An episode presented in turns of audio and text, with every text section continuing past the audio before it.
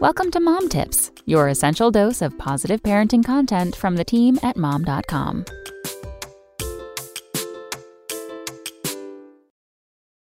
Types of childhood allergies and symptoms. When it comes to your baby's health, accuracy matters. That's why we've partnered with Braun, the number one thermometer brand recommended by pediatricians. Allergies are pesky nuisances that disrupt an otherwise healthy body, and with nearly 2 million children enduring one or more allergies, no family is free from those sneeze attacks. From watery eyes to rashes, allergies can be a hassle to tackle.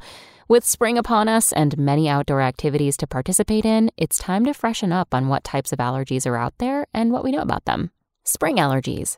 The allergens during spring are typically from tree pollen and grass. Common symptoms include itchiness in the eye area, redness of the eyes, watery eyes, and swollen eyelids. Summer allergies? Keep in mind that allergies don't disappear once the sun is out full time. Symptoms can pop up in the blistering months too. Common symptoms of summer allergies include sneezing, an itchy nose, and eye irritation. Indoor allergies.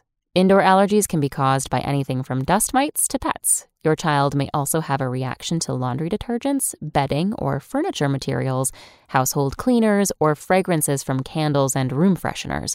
Common symptoms include irritated eyes after touching the allergen, sneezing, and congestion. Pet allergies.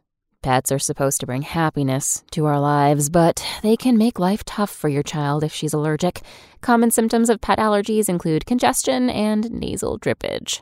Insect stings.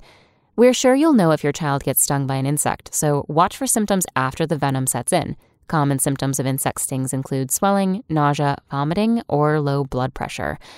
When should you see a doctor?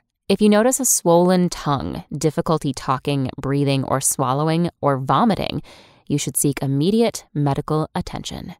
Come back tomorrow for more mom tips.